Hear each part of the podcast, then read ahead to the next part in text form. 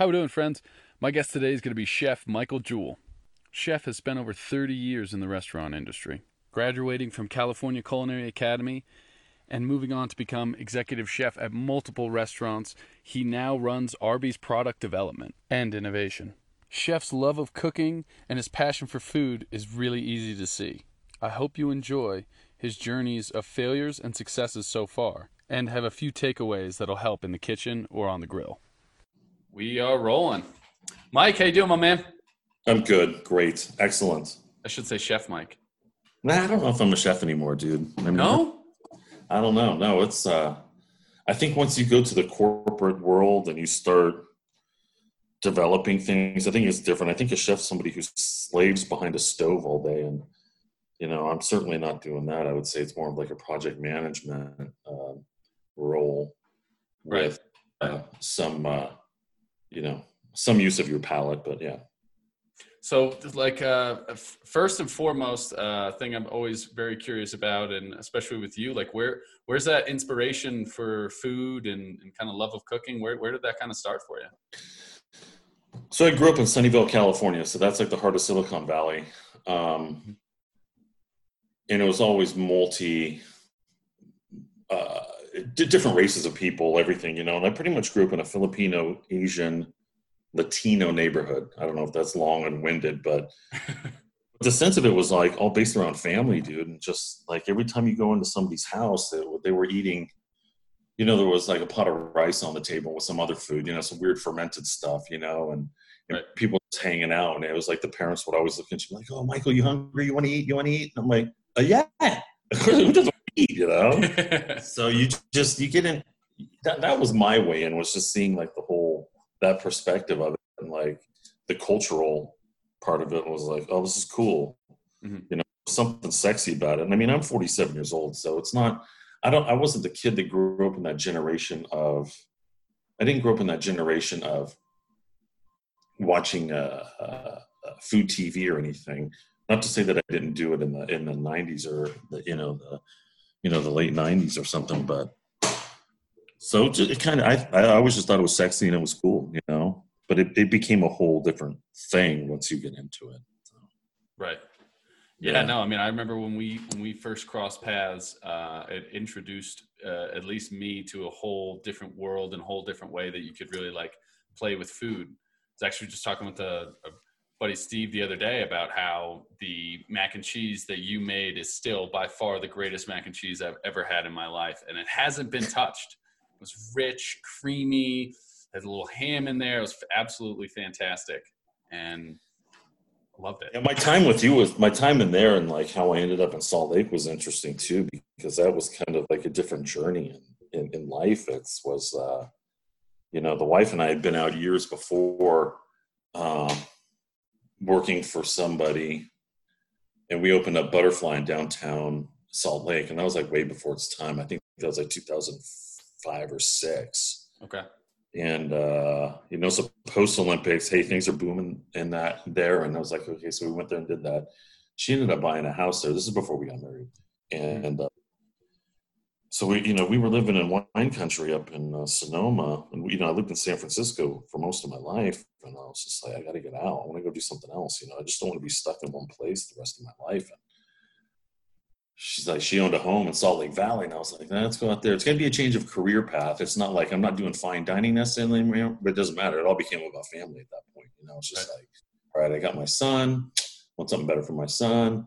Let's go check this out. You know, so uh, you know, getting out there was interesting too, man. It was, it was, it was part of the journey that I'm still on right now. But that was kind of where it's, you know, that's just another stepping stone of where the journey started. And it was cool to get to know you guys out there and have a good time, man. It was, it was interesting. It's a, it's interesting too, of like where you guys live. It's, um, it, it, it, it's an envious lifestyle, man. You know, it's how people live for the season and do different stuff, man. So my time out there was cool. I, I miss it.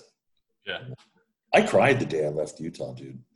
Well, I mean, it was it was sad to, Oh, sad to dude. see you go. Dude, I would, dude, I bawled, dude. I was, I was bummed, dude. I was just remember, I remember because I drove out to Atlanta Mhm. and I was I remember sitting in the garage and I started weeping, dude. I was like, this sucks. bugs. But then once you get somewhere else, you realize that life's a journey and you can always go back somewhere. So you know. Right. I was that guy. Who who did I live next door to? I lived next door to uh, two houses down from that the mogul skiing guy. I wish I could remember his name, but you're gonna tell me who it was. Am I? Coach at like Wasatch Ski Club or something? Uh, John O'Brien. No, come on, man. He had two kids, and they lived in they lived in uh, Cottonwood Heights. Cottonwood Heights. Uh, oh, Rick Shaner. That's it. The Shaner, dude. Shane, yeah, Shane. Shaner was the yeah. man, dude. Yeah. The first time I saw is. that guy, he's like, yeah, still he was like skateboarding in his garage and like a small little half pipe mall. Who is this mysterious man, dude? yeah, no, Shaner's uh, Shaner's still coach, still coaching for Wasatch. Yeah, no, he's the man, man, the Yeah. legend for sure. Absolutely, yeah. See, So- that's what that's Um, kind of going back a little bit towards inspiration for for cooking and stuff like that. How did you kind of know that you wanted to navigate in in that space, right? Because you ended up going to the California Culinary Academy, right? Yeah, I think I think man, and you go look at like a lot of these cooks now and chefs that are out there and people who are into food. Right. I always feel like we were like kind of a derelict group. I'm not. I think we kind of are. You know, it's. uh I think a lot of us, you know, like in high school, weren't you know didn't take it as seriously, or you know, I hate to. I'm not. I feel like I'm grouping people into a segment here, but not. But it was always like passionate people, kind of like a rocker almost. You know, it's just like the cooks back in the day are just like they loved what they loved, and uh, you know, it was a cool thing to do. And but for me, it was like it gave me structure. You know, Right. so you know, going to school because I went to college for a couple years and it just didn't work out. I just didn't do that well. And I'm like, you know, I'm going to go to culinary school, and uh, I loved it from day one. It was just like, you know, what you do in life, just love what you do. You know, you hear like your dad say that to you, your parents say that to you, and you're like, you know, it, you know, it makes sense as a kid, but not totally. Sure. I mean, for me, it's just man, just do what you love to do. I don't know if the money's always going to work out, but success rate, success wise, you success is within. You know, it's like you, Sure. you know what your success is, and if you're happy, you're happy. Yeah. What made me happy? Like you, buddy. You know, it's like that's Yeah. what made me happy, dude. You know what I mean? So, Of course. Yeah. It was definitely not for the money. It was definitely not for the money. No, no, but now that I'm on this side, it's interesting. There's different sides you can take in the food world that'll make you money, but it's like, what are you willing to give up? sure. Like I gave up my cooking career kind of for this side that I'm in now, and you know, just let you know, let you know what every everybody knows. So now it's like, anytime you see something for Arby's, you know, we do a lot of limited time offer stuff. You know, if you see something in the news like this flashed on, I mean, it's a simple sandwich, just nothing. There's more to it than just the sandwich, but it's usually me and a couple other guys Mhm. that develop all the food, and so it's been it's been a different transition, a different life, but uh, I miss the camaraderie of a kitchen. Sure.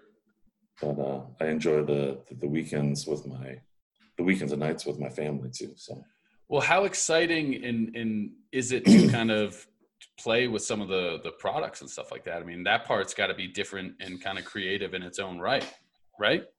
Yeah, I mean, I still cook at home a lot, man. I Sure. mean, I garden behind me, but I mean, at work, it's more of it's managing. It's managing large scale productions of things. It's managing uh, people's expectations. You know, instead of me like putting out, you know, a few hundred dinners a night to customers, it's uh, you know, you're putting out three million pounds of a product to somebody, and you have to manage that throughout the six months of production. You know, and it's interesting. It's it's it's it's a totally different world, and you know, it's all about the people that you meet and uh, fun that you have. So, how difficult is that? Like on a day to day, like what kind of helps you you stay on target when you have such a big uh, production to deal with?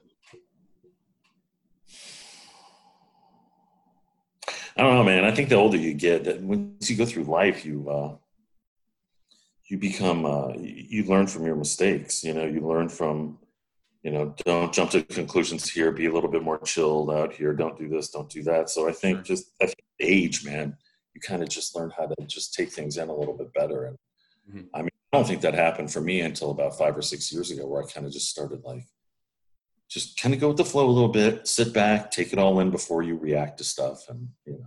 Sure. Yeah. Yeah. No, I mean it's definitely a bit of a, a difficult uh, thing, right? I mean, a- age is kind of the uh, only real thing that'll help you mature in some some certain aspects, right? You kind of have to live that experience to be able to. It's the horrible equalizer, dude. You know, it's like the older you get, it's like you start to notice all these things, but your body doesn't react the same. So, but anyway, yeah, right. So, moving in and and how did you find your way to to Arby's? Because it was such a big change of pace for you, right? Yeah, and it's not a easy. It's not. It's really not an easy world to get into. It's. I would uh, assume. I mean, yeah, it's got to be. No, so a guy who I went to culinary school with, man, he and I were best friends in culinary school, and we had stayed in contact. And he'd always been in when we were in culinary school.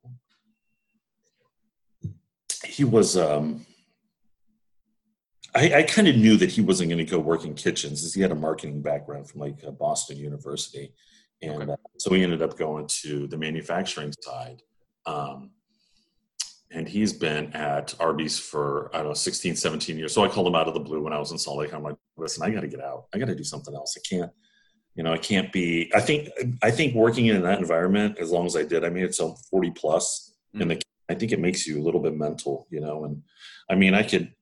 And, and I actually thought about this the other day because every time I think of your name, I think about the time that I yelled at you one time and I got so pissed at myself and I know that I apologized to you, but I still carry it around to that day. Every time I think, oh, Bobby Carroll, I'm like, oh, damn, that time that I yelled at him, I was like, dude, I was just being such probably doing something stupid. no, but no, but it was just like I was. It was just one of those moments where you just like in that business, it happened way too often, and you're like, I can't. I, this isn't me, but this this business is making me this way. I hate to use that as an excuse, but, but it did. So then that's why I called up my buddy, and I was just like, listen, I got to get out of this, dude. It's, it's, it's, it's, a little bit mental at my age, you know, it's just a physical aspect. It's like, I'm looking for a chef. Mm-hmm. And I was like, oh, interesting. So I flew out there and I wasn't, it's like, I've been, I've been down South before, you know, a lot of my family lives here.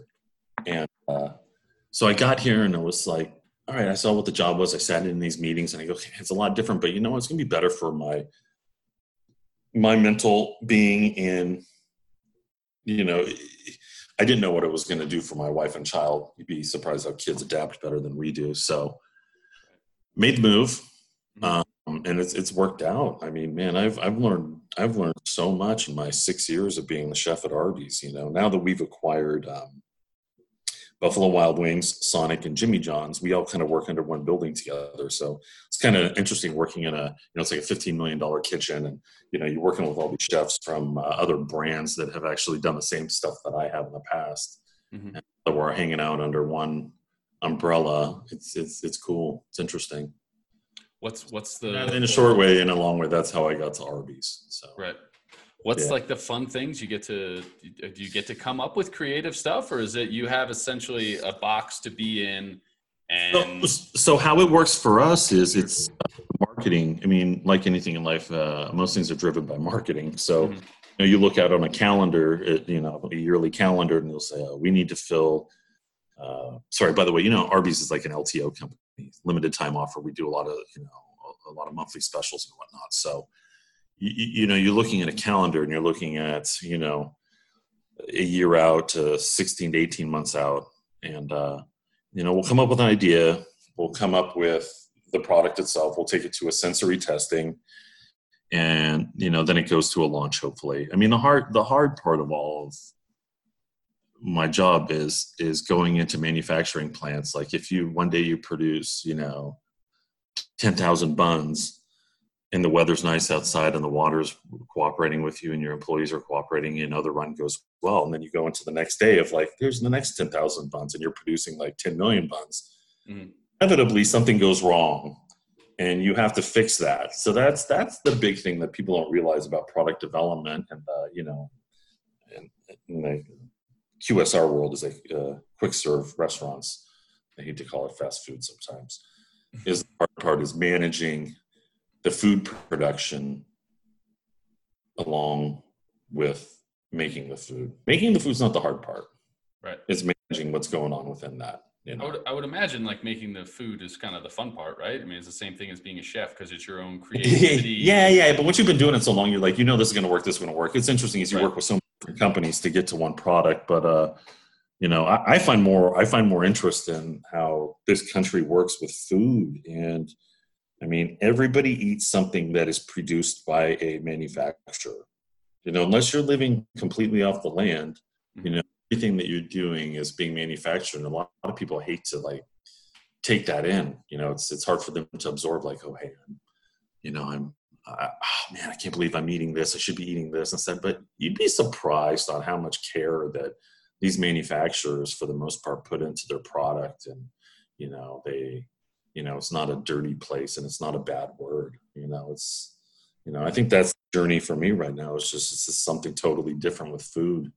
Um, the other side, you know, like that fine dining side that I was always on. It's like I do it at home, you know. Right. Here I, you know, part of all these wine clubs, and I get in garden vegetables. I go to the farmers market, and I keep it alive that way, you know. So, Sure. Yeah. What's what's favorite favorite things for uh, cooking? What do you, what do you like to whip? Oh man, I grill out a lot, dude. Like I, I'm looking out there to my left, and I got a smoker. I got a like a Kamado Joe, and then I got a regular Weber, and you know, and then I don't know, man. I'll, I'll I, you know, I make everything and anything. Just depends, you know. Try to keep it simple. Try not to put too many carbs on. Try to save the carbs for the wine and the beer.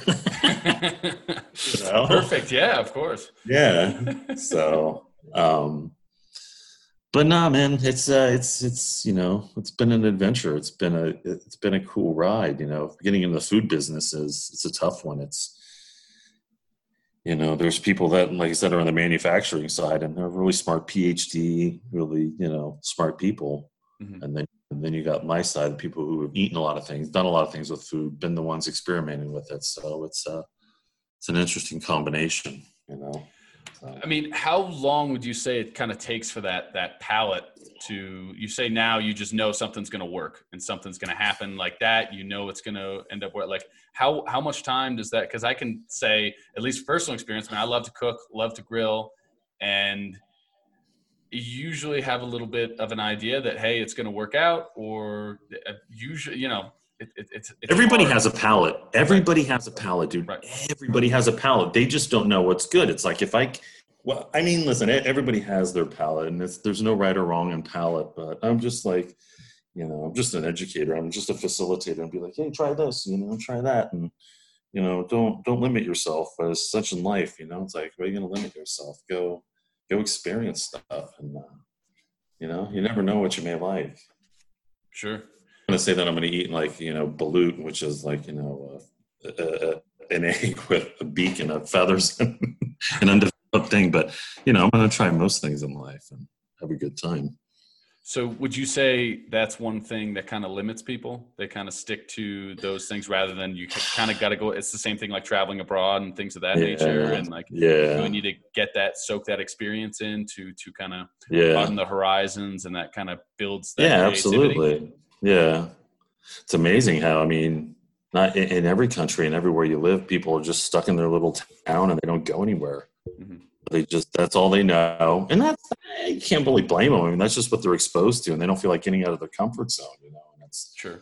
It's kind of sucks. But no, you know, where you live. I mean, I always thought about that about Park City is, you know, you're in a place where people are like f that, dude. That's this. You know, we're I'm here for the adventure. I'm here for, you know, traveling. You know, it's it's interesting, you know, to see that there, that spirit there, and it's always been cool. And you know, doesn't really translate to the rest of the world, but once you get people to try food and have something to drink with you, it usually loosens everybody up, and everybody starts having a good time. You know. Yeah. I mean, I think essentially, you know, from exhilarating experiences in your life, I think your best experiences come around sitting with people eating food and, uh, you know, having a drink or something. Oh, I couldn't couldn't agree with you more. I mean, it's definitely Yeah. If you took out the drink and you just had the food, then there would be no arguments probably. But some of those arguments with drinks are kind of interesting. So, They are they are pretty uh, interesting to go down a little bit of a rabbit hole. You know, definitely not. uh, yeah, and hopefully they just revolve around sports and not politics. You know. So. definitely a little bit uh, touchy nowadays, for sure. Oh yeah, for sure. Yeah, yeah. But um, So one of those things that you know you've kind of discussed a little bit as you're going through in your journey to where you're at now. I mean, what what would you say uh, has kind of helped you persevere and kind of stick through? Because there's so many different times and so many different situations. Uh, running a restaurant, things of that nature. I mean, something's always going to break down. Something's always something's going to get uh, ordered wrong, or you know maybe you don't get the right shipment of what you need for the ingredients. And, and how do you kind of stay nimble and persevere through that?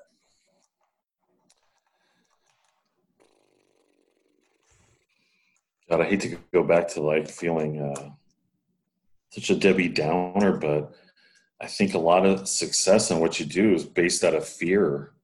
You know, right? Sure. The the, the failure to uh, the fear to failure. You know, you, you don't want to fail. You know, and it's uh, that's like that pride thing that you have inside of you that you know kind of keeps me going every day. It's kind of sucks. Kind of sucks. Like, what do we feel like that, man? What do we feel like we have like this fear thing that makes us want to do well? You know. Um, yeah, no, I mean, I definitely uh, fear failure. You want to go out and you want to perform your best. You know. Yeah, you, you have I, a sense of pride. You well, you yeah. put in, especially when you put in all the work and all the effort, right? I mean, you spend, mm-hmm. in my case, yeah, exactly, uh, thousand jumps at the water ramps in the summer, jumping into a pool, six five six days a week you're lifting or doing cross training and then you're spending you know uh, so much time on the hill uh, skiing and, and uh, also you know to to be able to make that work right? Uh, working in a restaurant going to school working you know construction during the day just so you can support this dream and try to uh, chase what you can and that fear of failure i mean in our sport you know in, in mogul skiing it was 30 second run. So you put 10 months, you know, all this effort in for 30 seconds, it's gone. And you're being judged though, dude. The sure. other thing yeah. crazy about that is like the whole individual sport thing to me is interesting because, uh, and I, I almost prefer it because my son, he's 12 years old. We travel the country wrestling. Um, he played football. He's played soccer. He's played basketball. Mm-hmm. But I've really stuck to wrestling with him. But the, you know, but on the other side, which is just a single sport one on one with somebody else. But being a mogul skier, it's like I can imagine you hitting like this run in your life, and you're like, you know, you put the arms up, and you're like, yes, yes, yes. And you see the scores come back, and you're like, that son of a bitch, dude. How did he not see that? That's like the greatest run of my life, dude. What happens by somebody right now. You know, mm-hmm. that's gonna be maddening. Dude. Like you know, I used to watch like, you know, you, I mean, you can even take it to like figure skating, you know, and you watch something, just those one, the sports where you're just by yourself and you're being judged. I'm like, oh man, dude, that's gotta be rough, dude. Yeah. Cause it's not like you're going down the mogul hill, like hitting somebody with a stick and the first one to get down through the moguls, you know? It's not a Chinese downhill. is that what they call that? Uh, well, if, from That's the top badass. to the bottom, Chinese downhill. That is the uh, freestyle terminology. Yeah. Yes. Yep. Yeah. Yeah, it's crazy, dude. Plus, even that sport, you take a beating on your body too, man. Yeah. Well, it's most sports. I mean, wrestling. Uh, I grew up. I mean, before I was skiing, rough. I wrestled until I was about uh, nine, ten. I mean, my uncle wrestled in college. Right. My dad wrestled high school, and so I mean, grew up doing it. Especially uh, right around the corner. I mean, Wasatch has one of the top you know wrestling programs in the entire country. I mean, it's fantastic. Cael Sanderson, the coach of Penn State out of Heber, as you well yeah. know. Yep. Yeah, yeah. They got yeah. There's uh, dude, Utah's uh, very uh, big into wrestling, dude. No, for sure. Yeah. I mean, I definitely grew up with it. I mean, Dan Gable was super inspirational for me when I was going through. And, and as you kind of say, you know, you have those mm. individuals, right? Skiing's a very individual sport. And, uh, you know, it's you against the hill and technically, you know, and the judges. I mean, unless you're racing, then it's just you right up against the hill. But that's it, you know, dude. You, you, don't have someone trying to pin you in three minutes right? No, you know, it's definitely no. a much different dynamic. While it's an individual sport, I mean, one of the things I also look to was tennis, because tennis you still are technically against somebody, yeah. right? You got someone yeah. on the other side of the net, but it is very individual. Like you have your own little team that kind of help uh, build and create you friends, family, couple coaches. But for that, it's you're kind of on your own little journey, you know. Now, I always feel like that community's tighter, though. It's uh, the one where, as a parent, when you're in a team sport, it's it, it gets there's a lot of daddy ball that goes on. But when you get to those individual sports, it's uh, it's a lot different. I think it's a lot more supportive at times, you know, individually with the kids. And uh, it makes them learn how to find success on their own, dude. It's it's interesting, and yeah, tennis is interesting as you mentioned because I always remember you were a Roger Federer fan. Um, Speak of the devil. And, yeah, yes, and uh, so my son is like, dude, he looks athletic. He's big. He's twelve. He's super in shape, and he's he's bigger for his age, taller for his age. Not not like an ounce of fat on him at all. And uh, but his coordination is a bit off, dude. He's such a power wrestler. Mm-hmm. And, uh, but he hasn't grown into his body. And uh, one of his coaches was like, "You should take up tennis." Right as this COVID thing went down, I was like, "Yeah, yeah, yeah, yeah." And then the COVID thing happened, and we haven't been able to get him out there. But yeah, yeah like I'm like, yeah, dude, you need to do tennis, and he's he's up for it, you know, with the hand-eye coordination and everything. It's sure. Yeah, pretty cool, man. So yeah, well, you know what's a really good book for him to if he's really into the wrestling, and I know uh, you sent me some pictures of him. Like uh, I know he did a what training camp at Ohio State, right? Uh, he's been to Ohio State. He was yeah their training camp this year. It's Tom Ryan. Yeah, but he's he's Tom. He's Ryan hung out there. It? What's that? Isn't Tom Ryan at uh, Ohio State? Dude, that dude is amazing, dude. Yeah. We him, and sorry, dude, real fast. This this guy, we walk in there, and we got a personal tour of Ohio State. I know, I know, like a two, he's a two-time heavyweight champion, uh, mm-hmm. Tommy.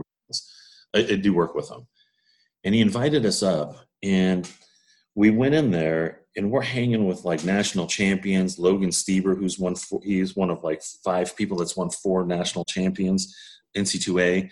Mm-hmm. And Ryan walks up to us and he's like, he's like, oh, hey, I'm Tom I'm like, yeah. He starts asking about David. He's like, oh, I heard you won Super 32. And what's your go-to move? And he's asking me about my job at Arby's. I'm like, who does that?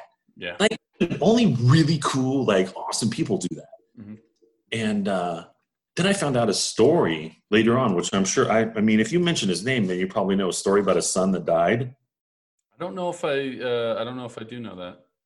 Yeah, he so he had a son that died at like, um, I think his son was like five years old. I forget what he died. I forget what happened, but it like totally changed his mind and who he was, and he's written you know some books about it. But uh, just an amazing dude. I was blown away by the guy. I'm standing there the whole time, and I'm like, I'm gonna talk to the guy, and I was just like, I mean, dude, mouth was dropped. I'm like, who is this dude? I'm on this dude amazing, you know. so yeah, yeah, definitely a Tom Ryan, man, class act. Yeah, that's yeah. No, I think I'm pretty sure he coached uh, uh, at Hofstra before he went to Ohio State. So that's why I remember the name. That's where my dad played college football. So I'm pretty sure Tom Ryan was at Hofstra before he made. I think he dropped some good knowledge, dude. I think that was some good knowledge, dude. Yeah, well, I I follow Northeast wrestling, wrestling knowledge, yeah. dude. Some, yeah. yeah. absolutely. So yeah, but uh, I have a, a, season on the mat would be a really good book for uh, your, son to read. It's, All right. Uh, yeah, uh, Dan Gable. Um, it's about him uh, after they had gone nine straight uh, national championships. Was going for ten and kind of after, yeah. and it's just that whole team and season. It's awesome, really good read. So season on the mat. I, yeah. wrestling. So yeah, I need to read that. Yeah. yeah, no, it's good. Honestly, I'd usually read. I'm not the biggest reader. My wife is, and my son's pretty decent, but I read like two or three books a year, and it's mainly stuff like that. You know, like autobiographical people stuff, like kind of like what you're doing right now. You know, it's just sure. like yeah, you know, just talking to people about their life and whatever. And uh, now I have to check that out, man. Yeah, so. it's definitely definitely be good. Uh, good yeah. read. Any cookbooks? People out there should get. Is there any one that like I need to have that's gonna make me complete? I mean, there's like certain ones that are just like Bibles where you're like, oh, you need to have that. But it's interesting. I think the bigger guys sometimes in life have uh, like really good cookbooks.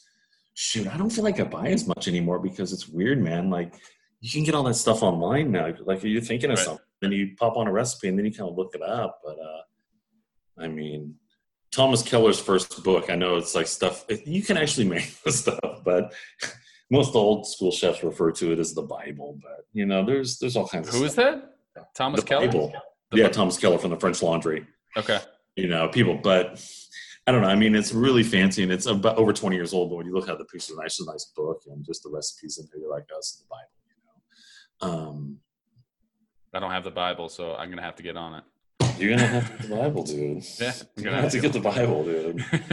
I don't know. It's it's weird. It's, yeah, you can get everything online now too, and so I just yeah. I do. I'm like I'm looking over here and I'm like, yeah, see that the Sean Brock book, you know, it's pretty cool and I don't know. You used to be able to go to books. I remember living in San Francisco, man. You used to go get books. You go to the bookstore, dude, and you were like that cook that was like, "Oh, look at the new book that I got." You know, times are Yeah. totally different now. You know, now it's like "Look at the knife I got. You know, like, it's totally different. So, yeah, the so food. do you still roll in for for baking? I mean, what's what's the because I feel like cooking is so uh much more fun because you can do like a bit of this, bit of that. It's not like you have to follow the rules as precisely. Where Yeah, you know, and like I think whenever I bake, it's it's if it's not exact, like if it's not exactly a quarter cup, it's gonna be totally fucked. unless you're mixing flour and eggs sometimes it is but other than that no just have fun i think i think my my i've always been very conservative when I came to cooking and, and there's all these people that had the other mind that like they add a certain thing here and add a certain thing here and you're like whoa how'd you come up with that dude you know um uh, you know i just think you should throw things in there that you don't think you should throw things in there i think that's the world of cooking's changed in 15 years. I would say 2005, you start really seeing a change in So people. throw things in there that you don't think you should throw in there. yeah, Okay. yeah, yeah. Be like, I don't know. Try it out. Was it hurt? You know. Mhm. I think like 2005 is like let's say 15 years ago is when people started like doing weird stuff, man, and like started throwing things together. Like, oh, I wouldn't put ricotta cheese with anchovies, but somebody did it, and they're like, cheese and fish, yeah, it tastes actually pretty good. You know. yeah. it's just you know so it's interesting to see where the the world of food has gone i just uh and the things the things that people are doing out there is pretty creative um, Sure. i just you just need people to go out and try them that's the problem Mhm. everybody gets stuck in their little their little village or wherever they're at and they don't want to go out, look outside and so how do you draw those people out you know it's like hunting Sure. you know how are you going to trap the bunny in the trap you know and Yep. that person to try that so Yeah, no, it's definitely like well, well. Do so? Do you because uh, Arby's is such an LTO? I mean, do you get that that kind of opportunity to throw something out there that's maybe a little outside the box?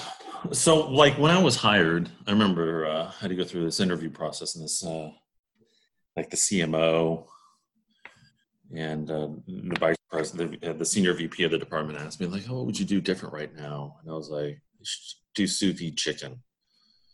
Because the only way to cook chicken is really sous vide, dude. If you sous vide that thing, it's going to taste amazing, you know. And I had a sous vide background going back, you know, years, and uh, so we made it come to life, dude. I mean, we were the first fast food company to, you know, pretty much put out sous vide stuff. I mean, the only other person who probably did it before us was uh, maybe Panera, but you know, we've been, uh, and they may be in a little different space than we are. Sure. Um, but done that, we've done pork belly, we've done duck, a whole duck breast as an activation for one weekend. We did venison. Um, yeah, we had to go over to New Zealand and source all the venison because there was, you know, there's nobody in this country that process. There's not a processor of deer meat, venison anywhere in this country. It's all like dudes hunting. That's all it is. Like you can't. There's no nobody farming venison. There's nothing. So it's like we had to go all the way over to New Zealand to get that. So there's cool stuff like you know that we do. You know, I get people texting me all the time like, "Oh man, you guys did pork belly. You guys did you know duck." Like, yeah, you know, just try Yeah. it out. And so that's been fun. It's got to be pretty rewarding, though, right? Uh, yeah, yeah. I mean, the travel that I meet, the people that I meet. I mean, I, I travel a lot, and it's been fun. I mean, not right now, obviously, but you know. And then I work with the chefs from uh, Buffalo Wild Wings, and it's uh, they're awesome, you know. And then Yeah. you know, the guys from Sonic, and they're just really good people, you know, just doing something different in life, and uh, ex- you know, having different food experiences through different adventures, you know. So- Right. So, in that travel, where would you say would be one of the best places to go to kind of get inspiration for for food and kind of? some of It's always it's usually like the big cities. It's always like Chicago or New York. You know, I go to Chicago a lot. There's a lot of meat plant. There's a lot of the manufacturing stuff there. New York, I've probably just gone to a bunch of times, just more based on advertising stuff and agency stuff and just showings. And you know, Mhm. we opened up two stores, you know, in Manhattan like three or four years ago. So doing stuff like that. Um, you know, most of my travel is based on the East Coast now. So, you know, I go to Charleston a lot. Charleston, South Carolina is one of the most amazing places in this country that people either they know about it or they don't. If they don't, they're missing out. It's just the food scene there is it, it, it, insane. It's it's you know it's mind blowing. But what that's kind of food. It's very eclectic, dude. There's a lot of Asian food, man. There's like, uh, God, man, it's dude. You got everything there. You got to think about like Charleston itself as a port city.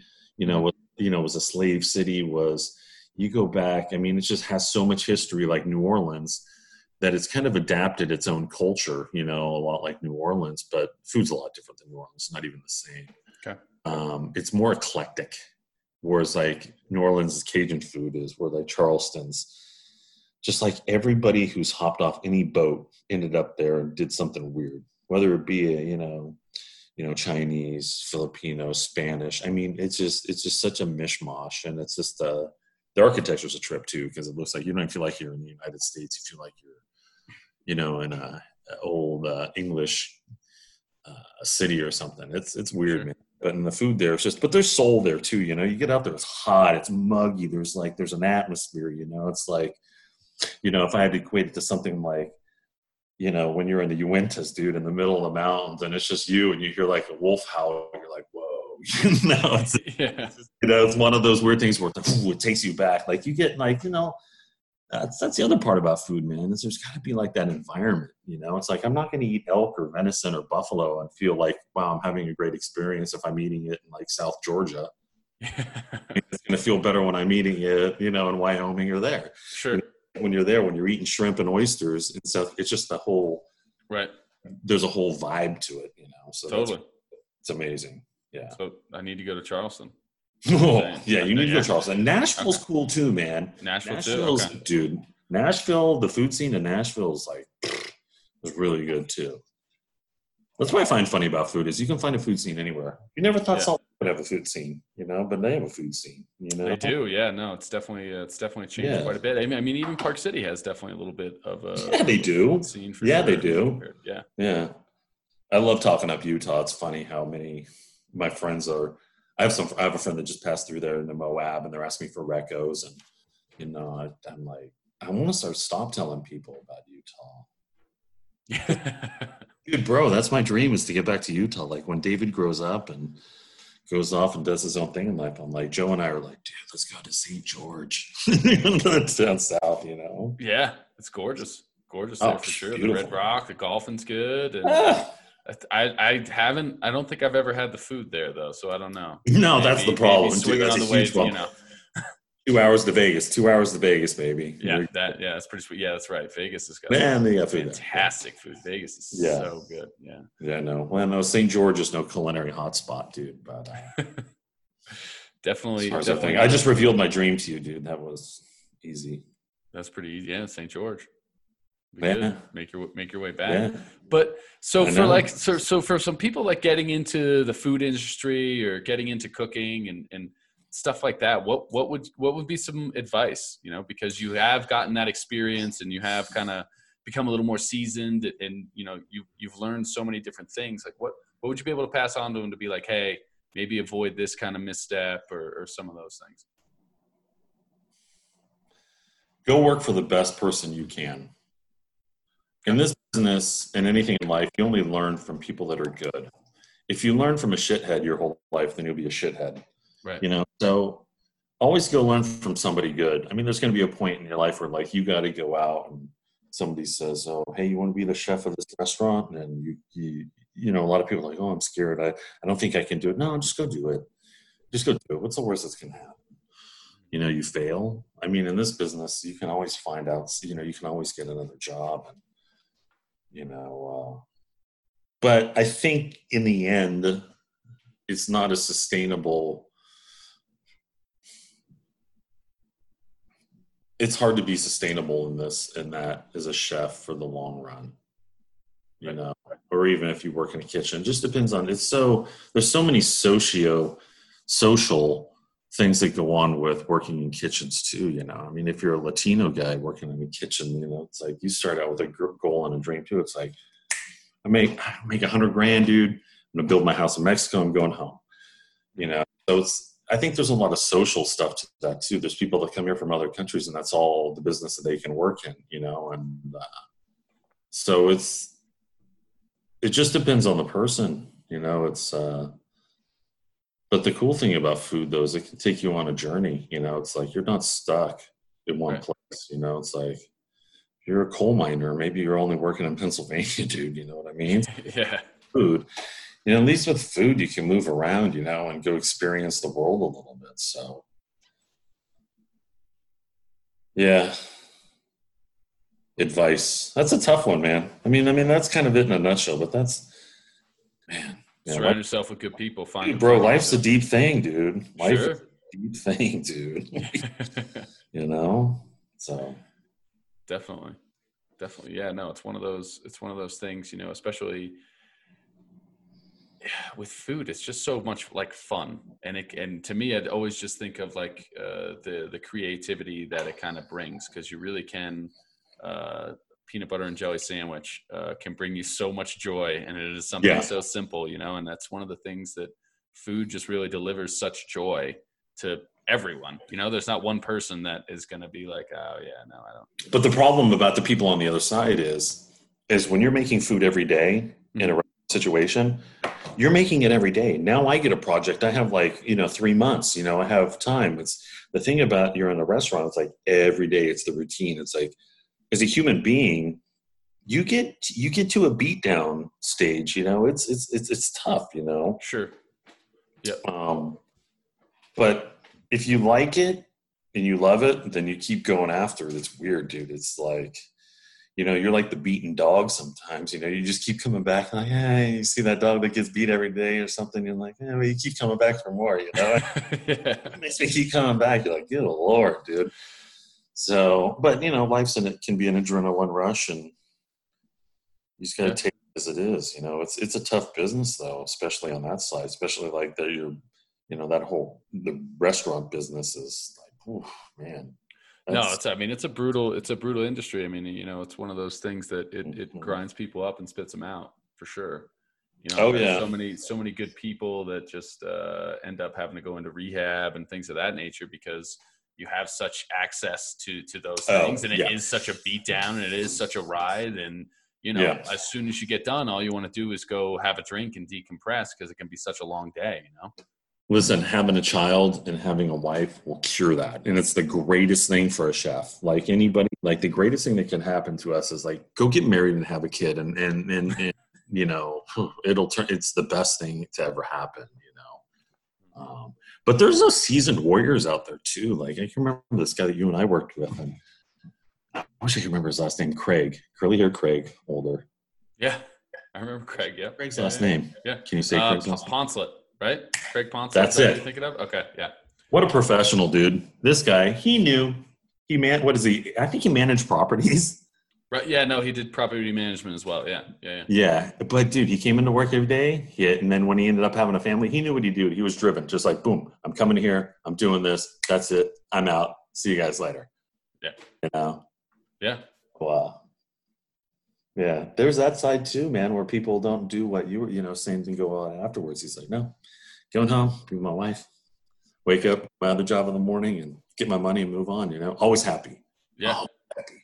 Well, I mean, speaking of that a little bit, I mean, uh, how much do you think the attitude kind of affects the the success of what your It does, but I don't know. Yeah, I know. Well, yeah, no, no, no. I mean, dude, happiness is everything, man. And I just think I've only achieved it in the last like five years. Well, no, not not not necessarily happiness, but I'm saying like that attitude towards it, right? Like you know, you if you have kind of that poor negative attitude, that can be a lot to overcome. You know, like if the world is always falling down around you and everything's garbage, like that's kind of a, a sad outlook. And I would definitely say I've been fortunate enough to have a really good attitude, and it's definitely the glass is always half full, not like. Uh, You know, I'm not Eeyore by any means.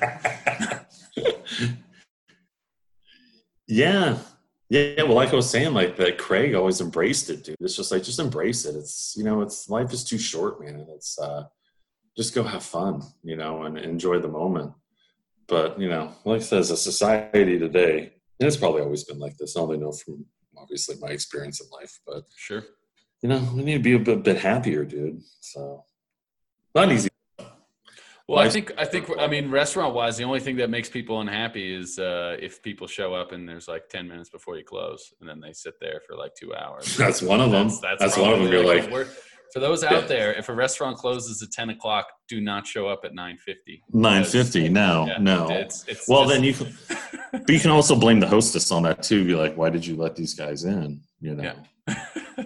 No, but then I'm going to go back to Craig. Those guys like Craig, that Craig would be like, bring him in. I'll take that extra 10 bucks I'm going to make tonight. You know? That's yes. true. That is true. Yes. Yeah. That is definitely it was the guy who doesn't want to stay for the, you know, when you serve lunch and, you know, your server comes in at 11 and he's like, it's one o'clock. I'm only going to get like two or three more tables and he decides to leave. But the guy that stays until three o'clock kills it, you know? yeah. No, definitely, uh, definitely not yeah. wrong there for sure.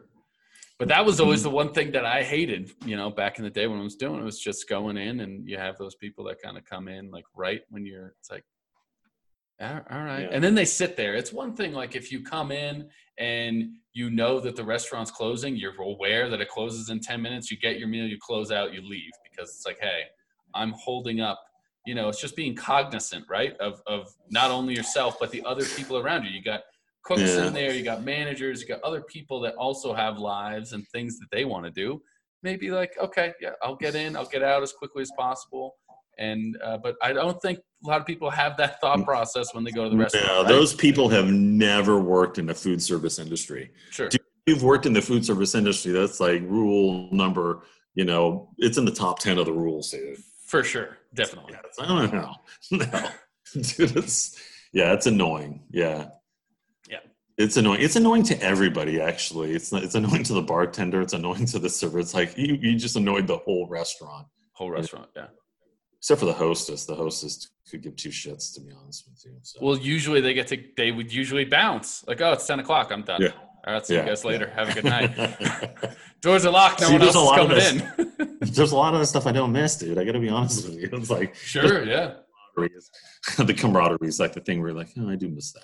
You know, you know, the right. banter and the dumb stuff. You know, I miss that. You know, but uh, you know, food is uh, something we do every day, man. And uh, I just, I just want people to make food at home and sit around with their families and you know, sure, have a laugh, say stupid stuff to each other, and have a laugh. You know. Absolutely, no. It's some of the best best uh, conversations that could be had. It's just a, uh, oh, yeah. around the dinner table, which I feel like it's it's it's the if there's one nice thing uh, that you could say about COVID is that it's kind of forced people back into that situation a little bit, right? Like you were cooking at home. So. And you're having to actually interact with people. I mean, there's nothing to really look at except doom and gloom in the news. So hopefully, you got your phone down and you can actually have time to cook a dinner and just kind of chat, you know, and, that's definitely been lost for sure with um, yeah. everything that the hustle and bustle of the world, right? Now, saying that though, you're not home alone, are you? Uh, I am not home alone. No. No, not home alone. Yeah, I got my fiance with me, and we yeah, we. I know. I thought you were getting married. Yeah, and she was a mogul yeah. skier too, right? Yeah, she's on the U.S. ski team, so she's still uh, she's still going. So she's, yeah, uh, yeah, yeah, whooping your ass. Absolutely, all over the place, dude. Yeah, yep, yep. That's funny how women are strong, man. You know, you you know, in this uh I, I work, I mean, even like you're talking about food and kitchens, like the women, or, you know, you, you get a woman in the kitchen and you know, if you know, like everybody says, if we had to have children, we wouldn't have any children at all, you know. Yeah. Absolutely. Well, she crushes it. She crushes it in the kitchen. I mean, she's always. Uh, That's good because you know what? It's not that way anymore. It's like you know, it's it's totally switched to like you know, men are doing the ones that cook, and I guess we're eating the most anyway. So yeah, probably the most picky anyway. So it makes sense. I usually stick to the grill, and I'm quite yeah. quite good on there. Like last night, we had uh, we had some fish tacos, so I got some salmon, nice. seasoned it up. Nice it was yeah, it was really really good. Yeah. So try to try to keep it up. I mean, you got anything that I should that I should branch out and and throw on the grill that would be unique that I don't think that I should grill that should maybe go on there?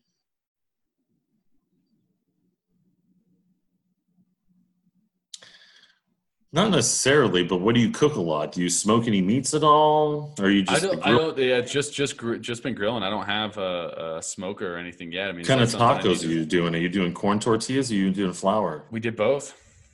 All corn right. and flour, dude. I would just say, dude, when you throw that when you throw that tortilla, throw it on the grill. Mm-hmm. It's like in, in Mexico, you'd use like lard or something, and you would put it on there, and it's pretty soppy and like greasy. Dude, if you got to spray some Pam on there or some oil, put that on the grill, dude. Throw that tortilla on the grill and get charred. dude. Tortilla charred on the grill. Yes. Okay. yeah. Char, char that. I did did not throw the the uh, tortillas on the grill last night. Full disclosure. What'd you do?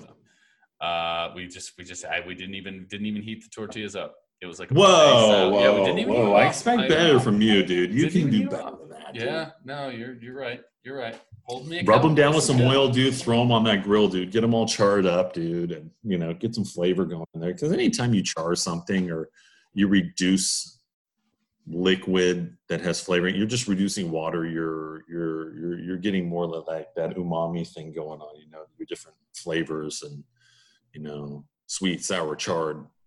You Mm. know, roasted. You know, whatever it may be, caramelized. You know. Yeah. And then sous vide chicken. Sous vide is Sous chicken, dude. Sous vide chicken. That's the way it's got to Sous be. vide chicken. Yeah. Yeah. Do you have a do you have an immersion circulator? I do not. No. No. So it's uh, something I need to. The, the interesting about sous vide is like, you know, and I'm sure everybody's starting to hear about it now, but it's more for it started out like and you can look it up, it's for it was for foie gras, like the, the duck liver, so they wouldn't lose so much fat. They were they sunk it into water and cooked it. But the really thing about it is is if you cook vegetables in a in a cryovac bag and you put it in water or meat, you're saving all the nutrients. Okay. You know, if you're health conscious, sous vide's the way to go. Say if you just cook some beets in a bag, you're not boiling them in water, you're not roasting them in an oven. They're staying everything that you have cooked is staying in that bag. Carrots, whatever, lentils, whatever you're making. Yep. You know, it's all staying in that bag. You're not losing anything, you know, in the water that you blanch it in or whatever. So you're keeping all the nutrients in there. And the cool thing about it is if you do it, you sous vide the vegetables, you sous vide the chicken, you do big batches of stuff. You maybe do a curry in a bag and you do it, you put it away in your refrigerator for four weeks and it's ready to go. You know? Right. You know, you just go heat, put it in a pan, heat it up, and you just sous vide everything in a bag and you have a one step dinner and you're you're golden, bro. You know, it's like Huh. yeah. All right, that's good. To, that's good to know. What about an air fryer? I've heard that's the that's the latest thing that I've been hearing about is that I need to get is like uh, even before you know is the, is the air fryer. I'm like okay, I've never. Yeah. Is that is that the way to go I guess, but I don't eat a lot of fried food necessarily. Like I'm not the biggest fried guy. I'm I'm, I'm sure. in Hot Atlanta? yeah, I don't Come come on. like I know, I know. Um, I don't know. I, I don't I don't eat air fried stuff myself, and if I fry anything, my wife does because she's Colombian and she likes patacones, which are like uh, um, plantains, you know, fried plantains. But I'm actually dude, I've been lucky because there's this company that I deal with that makes wagyu. You know, wagyu beef. Mhm. Yeah, right. The A5 wagyu beef. They make uh, they make tallow from that, so beef fat. So they send me beef fat in the mail. So I'm like frying in beef fat everything, which is delicious actually. that sounds really good. I don't fry that much. But the air fryer, yeah, everybody. I almost bought one, but everybody that I talked to, they're like, yeah, I like it, I like it. So I'm still. It's like one of the very few things that I don't have that I'm thinking about getting. Okay, all right. Well, if I get one before before you do, I'll, I'll let you know how it how it goes. I mean, we don't really Take some photos, bro. either. I'll Dude, photos. photobomb me, dude. Photobomb it, dude. Photobomb it. Yeah, that is photo- like the new thing. I mean, how much how much is it with food? I mean, the food art, right? The food porn, as people Oh, call dude. it, just being able to go yeah, out. And, food porn is rivaling regular porn, dude. It's easy. Even I do it. I mean, I'll make something at, at home. I'll be like, you know, and you know, my my family's respectful. We wait till everybody sits down before somebody eats, and they're like, they're like this, you know, ready to eat, and I'm like, no, hold on, I gotta take a photo of mine. it looks really good. Like, uh, ah, you feel like such a little slut when you do that. You know, you're just like, I can't believe I'm doing this right now. You know. But uh, no, it's hey man, it's it's kind of cool, man. You know, see what people are doing. You know, yeah, that's like the difference between your Facebook and your Instagram. You know, Facebook right. is and then you got Instagram. People are like showing pictures of their family and like food and flowers, and you're like, okay, that's cool. Yeah, a lot No, different. You know, definitely. I'll have to I'll have to show some more uh, food on there for you when we get some. yeah, for sure, dude. I'll, throw, I'll, yeah. I'll show some uh, tortillas on the grill. So you know, Yes, all all, just juiced up and like marks on them, dude. I do make a really good uh, uh, grilled pizza. Get the dough. Yeah, fresh that's- ingredients you there. can, yeah, that's- no, yeah. that's that's Good. a lot of fun. Do you have the pizza peel? Do you have the pizza peel, like that metal pizza peel or a wooden No, one? just goes right on the grill. But you pull it off with your fingers? Uh, usually just a, a few spatulas, flip it over, you know, and then just you gotta get Just them lie. So you you should have just lied. No, No. you should have just lied to everybody Just right lied? now and said Yeah. that you did it with your fingers, dude. You just Ah. tried it off with your fingers. Not with how hot I get my grill, dude. I get that thing like 700 degrees. oh, I'm sure, but that's what you need it for it to be to do that. You know? My my hands are definitely not calloused and, and tough in you know that kitchen environment. It's crazy. No, mine aren't either, dude. People like look at my hands, and it's odd that I'm having a conversation about people, uh, you know, grabbing my hands, looking at them. But dude, I swear to God, all the time, like this happens six times out of your work. They look at my hands, they're like, "How you're?" They like shake my hand, like, "Yeah, why is your hand so soft?" I'm like, "I don't know, dude. I worked in kitchens too for too long." hey, hey, some of us have very few genetic qualities, dude. I'm gonna say one of mine is my feet and my soft hands. That's it. Soft hands. There you go. So, do you think if you want to get into kind of uh, uh, cooking, I mean, how much did going to culinary school? How much does that kind of benefit or, or help you, like along the way, or do you think you don't? It's not a necessity. I don't think it's a necessity anymore unless you go to, well, I mean, they have different programs now. So it's like if you go to Johnson and Wales or uh, CIA in New York, Johnson and Mhm. Wales, the main ones in New England. Or anyway, yeah, I mean, they're going to give you, you know, you can get different four year degrees within this world Mhm. but I'm not sure. It just depends on what route you want to take. You know, if you uh, if you want to stay in the manufacturing side of school, I would just go for food science, at, you know, in a school, or you know, you you know you come up the hard way, and I don't know if it's the hard way, but maybe it's the fun way of just you know working through kitchens and you know learning stuff. But always, I always say, just learn from good people. If you're learning from an idiot, then you're not going to learn anything, and you may be an idiot yourself. So Sure. well, go learn from somebody that's good before you do your own thing in life. And I think a lot of people do that in the restaurant business. I think you see a lot of people, you know, they're going to go work for these guys that are really good and then go branch out on their own. If they become successful or not, you know, I don't, you know, who knows, but Who who was it that that kind of mentored and, and inspired you along your way, and that, that you kind of learned? And, I don't, I mean, I, I, just think you, if, if you're, if you're smart enough and you've been around enough, then, you know, it's, it's multiple people. If you're somebody who's stayed at one place, it, whatever kind of job for 15 years, and it's going to be that person. Me, it's, you know, I had a chef say to me when I first started in this business, he's like, dude, if you stay somewhere more than a year and a half and you're not really happy, you're not making more money, what's the point of staying there? You've learned everything that you need to know from that place and you need to move on. Hmm. So, I mean, I've, I've, I moved on, you know, I never, you know, first time I really stayed somewhere was probably when I moved to Utah, but my whole 20 years in San Francisco, I'd, you know, I'd bounced around, you know, I'd do a year, year and a half year, move around and whatnot. And I just think you take a lot of things from a lot of different people. Um, it's. Yeah, I, I, it's not just one person, you know. Right. I mean, this sounds kind of this sounds kind of weird, but maybe it's myself. You know, maybe it's just me. Maybe it's just me that I just, you know, kind of. Let's say I'm a great listener, but you just kind of watch people and you go, "Look what that dude's doing! Look what she." And go, and you pick something up from that, and you go, "Eh, hopefully I remember that or not." But it's being observational. right. Being be definitely observational. You know, it's like you. I mean, I'm sure when you were watching like some badass go down the hill and you're like, I can't do that, but I want to do that. You know, and you just kind of No, want, absolutely. yeah. you know? Mhm. So Yeah.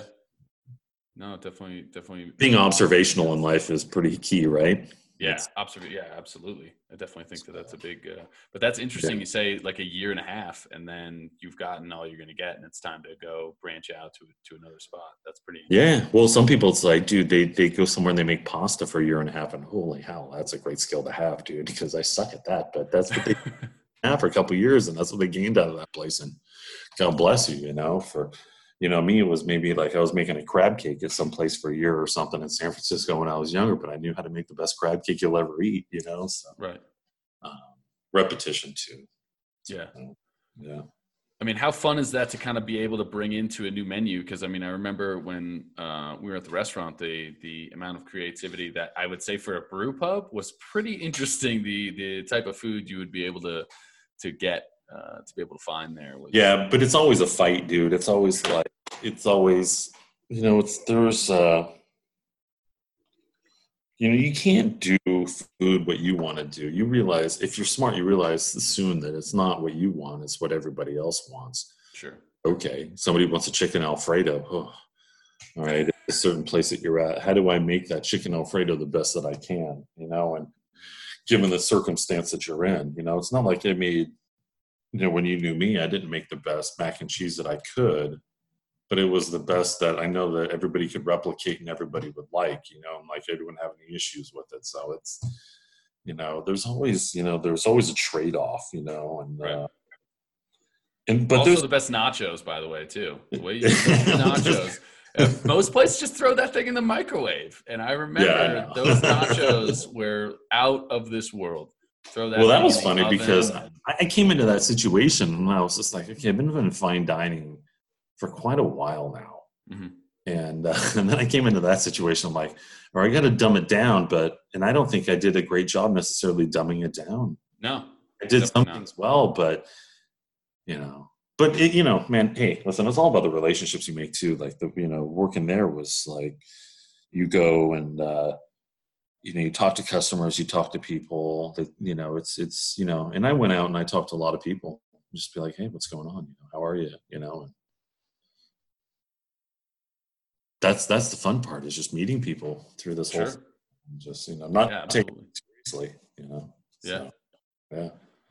Absolutely. No. And what's what's so what's ahead for for Arby's? What's what's the sneak peek? What's on the horizon? Good stuff. Well, got some good usually- coming up. Yeah, so we got a fish one coming up. That's a great question. Um, it's a cod.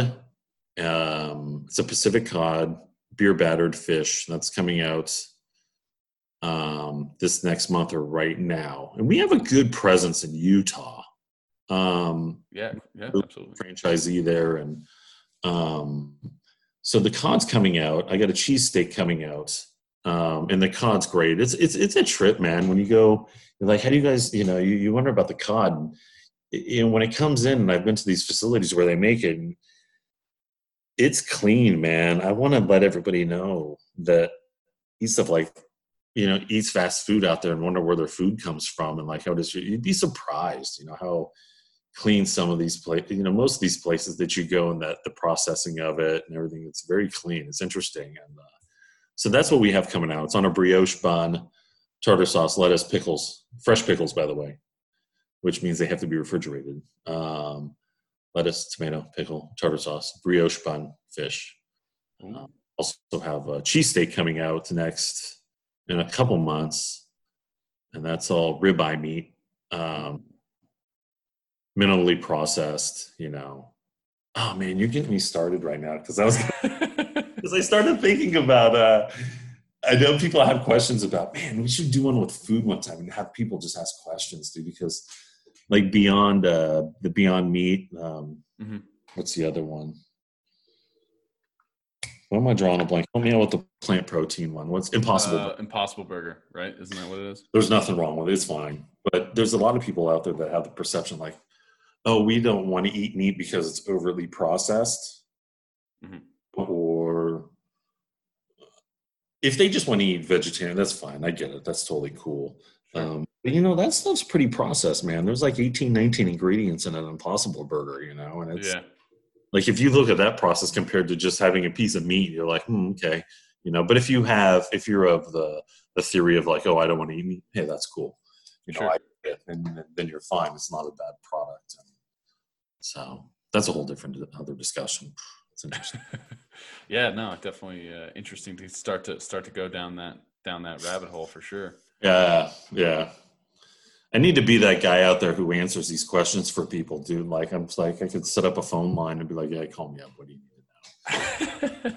well, Let yeah. me put your fears. Let me put your fears to rest, bro. And if you do have fears and I know about them, well, I can tell you about them, and then you won't. You know. So, Yeah. Well, we'll definitely uh, we'll definitely have to do this again, my man. Thanks uh, thanks so much for taking the time and being able to chat a little bit about. uh, absolutely, I dude. really it was great to it. see you. Not just Yeah. see you, but talk to you. It's, I uh, know, I know. Yeah, It's good. good. Make your way out to St. George. You know, come I on. just hugged you, dude. I just, dude. I just gave you a hug too. I just to give you a big bro hug right now. So. All right, my man. Well, thanks for uh, thanks for taking the time. and, Absolutely. uh, thanks everybody for uh, for listening. We'll uh, we'll talk again soon. Cheers. Cheers. Ladies and gentlemen, I hope you enjoyed today's episode. Thanks a lot for listening in. I really appreciate it. Please make sure to take the time to like, share, and subscribe our show. And also, you can follow along on Instagram. Thanks.